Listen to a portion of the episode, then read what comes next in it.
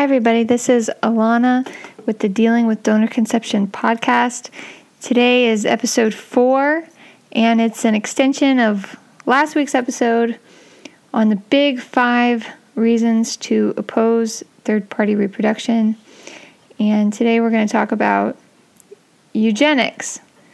So, there's out of the five, I chose eugenics as the second one. We've got broken kinship bonds, eugenics, abortion, serious health risks, and human trafficking.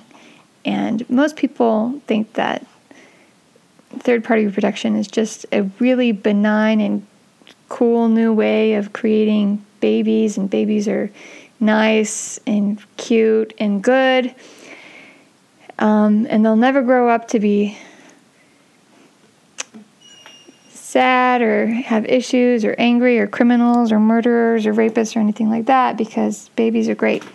Um, but but I want to inform you and educate you about how the fertility industry actually works out, how these arrangements actually play out, um, because we can't really understand if something's good or not until we understand um, what the results are.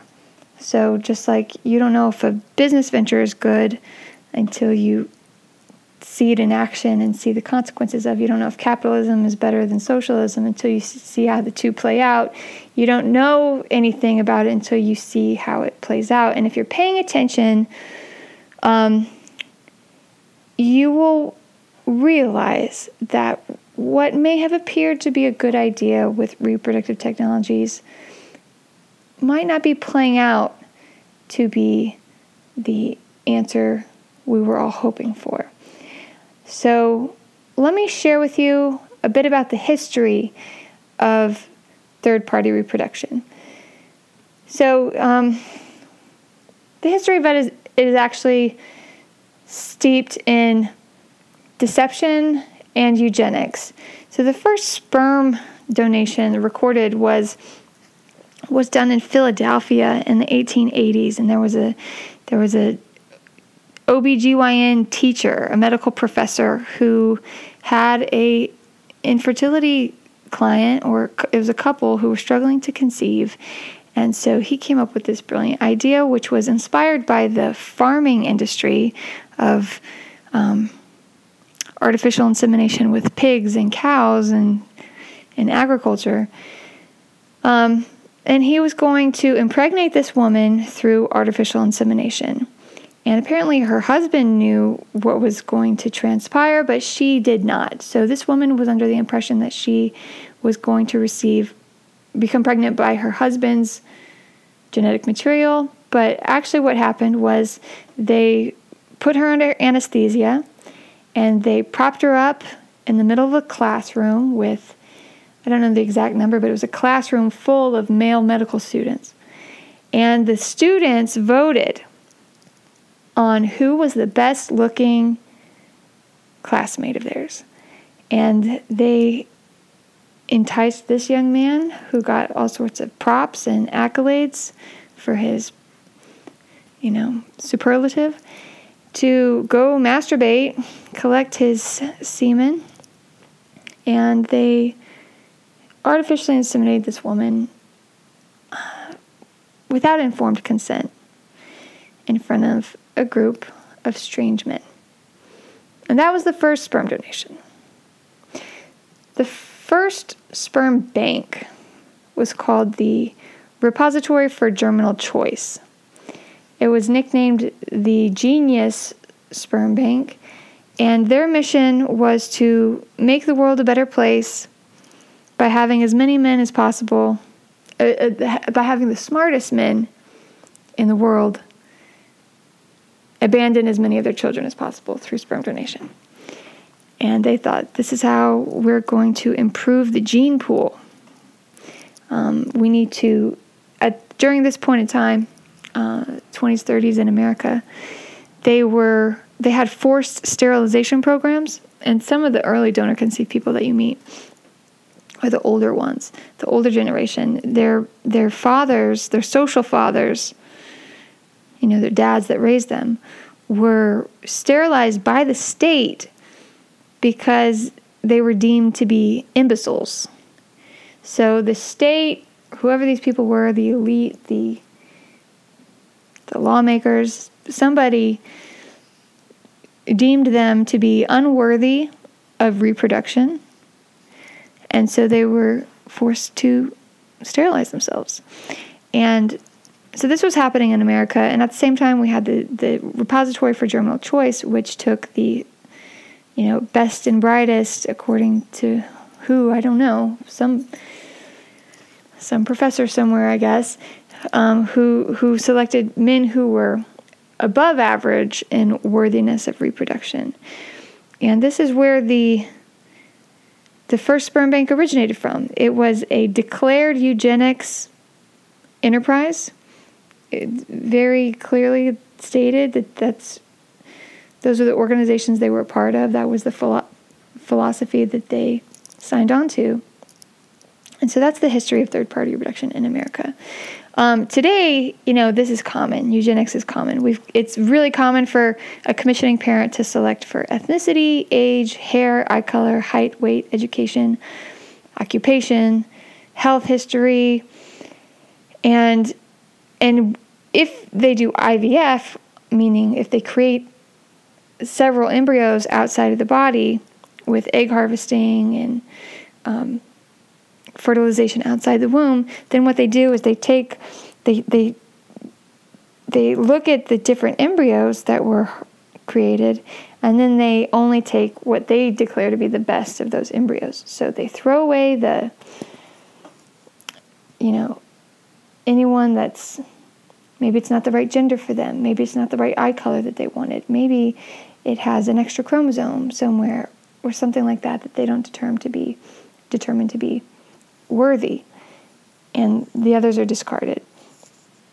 Um, and actually, today, um, even if you know, quote unquote, good embryos are implanted, if something happens during gestation, unwanted fetuses are routinely aborted.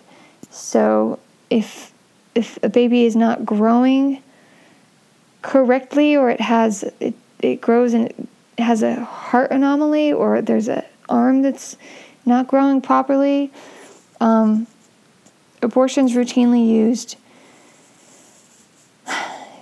as a eugenic therapy to only so that only the good ones are born so this is in a way you know the children are treated as commodities and we have designer babies. Um, and today there's actually a technology called CRISPR, C R I S P R.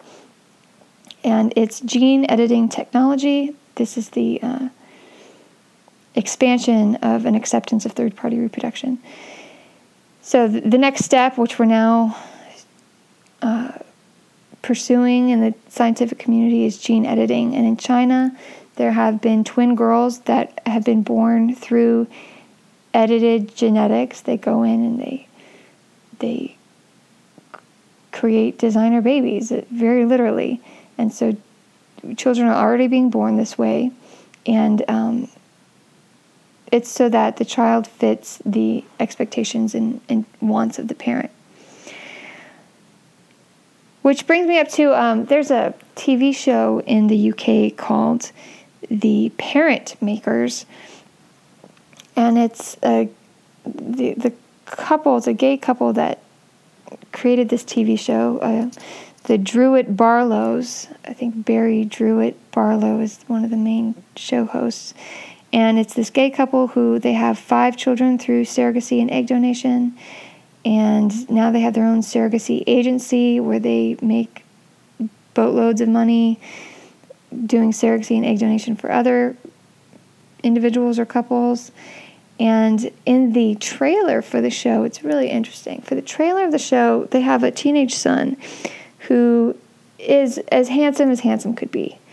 And they're in front of this horse stable. So just clearly, like, these people have money, they've got horses, and there's this big mansion in the background. And they're very good looking. Son tells his dad, um, well, let me say what his dad says first. His dad says, I paid for a gorgeous blue eyed, blonde child with straight hair.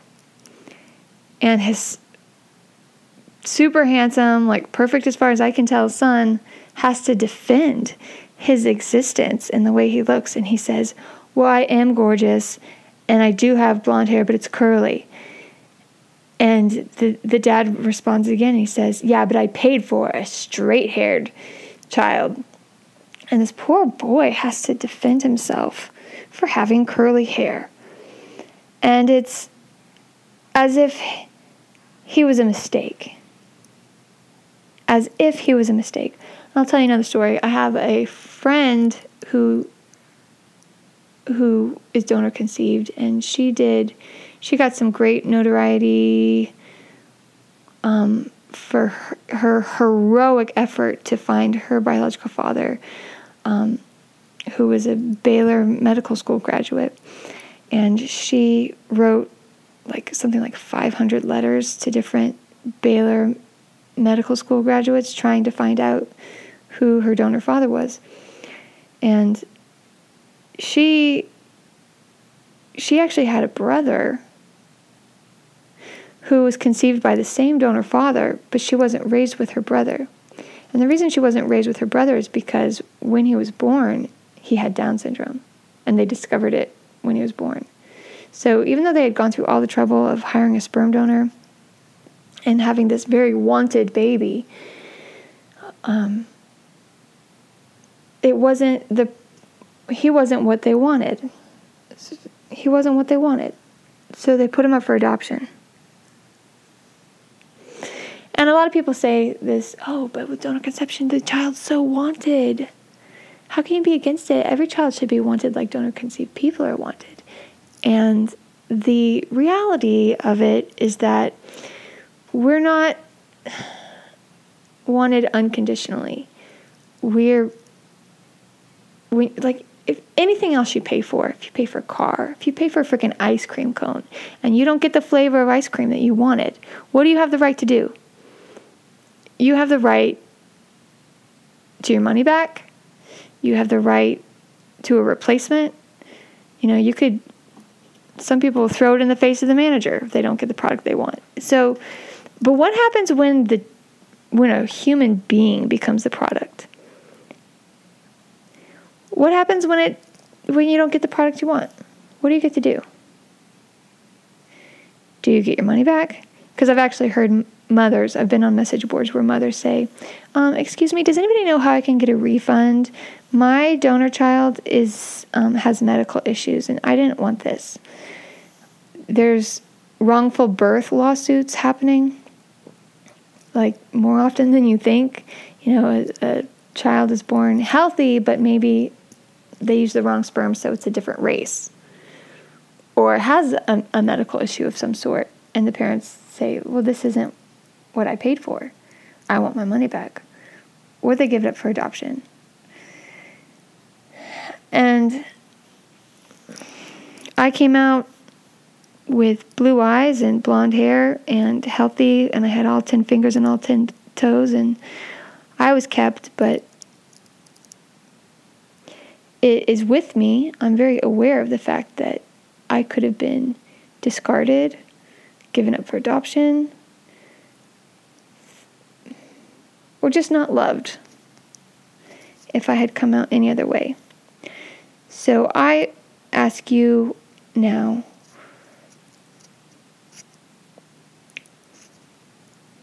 do we want eugenics? Do we want reproductive technologies to behave in this way? Because the the if you really look at the industry, this is how it operates. It's based in eugenics, it's based in deception, it's essentially based in rape. Um, by the way, there's I mean there's a new TV series out called Almost Family, and there's a lot of donor conceived people who who turns out their sperm donor father is actually the doctor that their family went to. And those were cases of rape. Um, and I'll talk to, it wasn't physical rape, but um, I'll explain more about that in future episodes about the new um, changes in sexual assault laws that are coming about because of abuse of power um, from male fertility doctors onto their patients. But this is the history and this is the reality of third party reproduction in America today. Hopefully, it was a good history lesson for you. Um, next week, we're going to be discussing uh, the abortion aspect of third party reproduction and the, the big five reasons we should be against it. So, we went through broken kinship bonds. Today, we did eugenic, eugenics. Next week, it'll be abortion. And then we'll go through human trafficking and serious health risks. Um, but for now, meditate on what you just heard. Um, visit anonymousus.org, which is a story collective uh, for donor conceived people and parents and egg and sperm donors and surrogates and anybody whose life has been affected by third party reproduction. So check out those stories. For now, this is it. Uh, thanks. I'm Alana. This is the Dealing with Donor Conception podcast.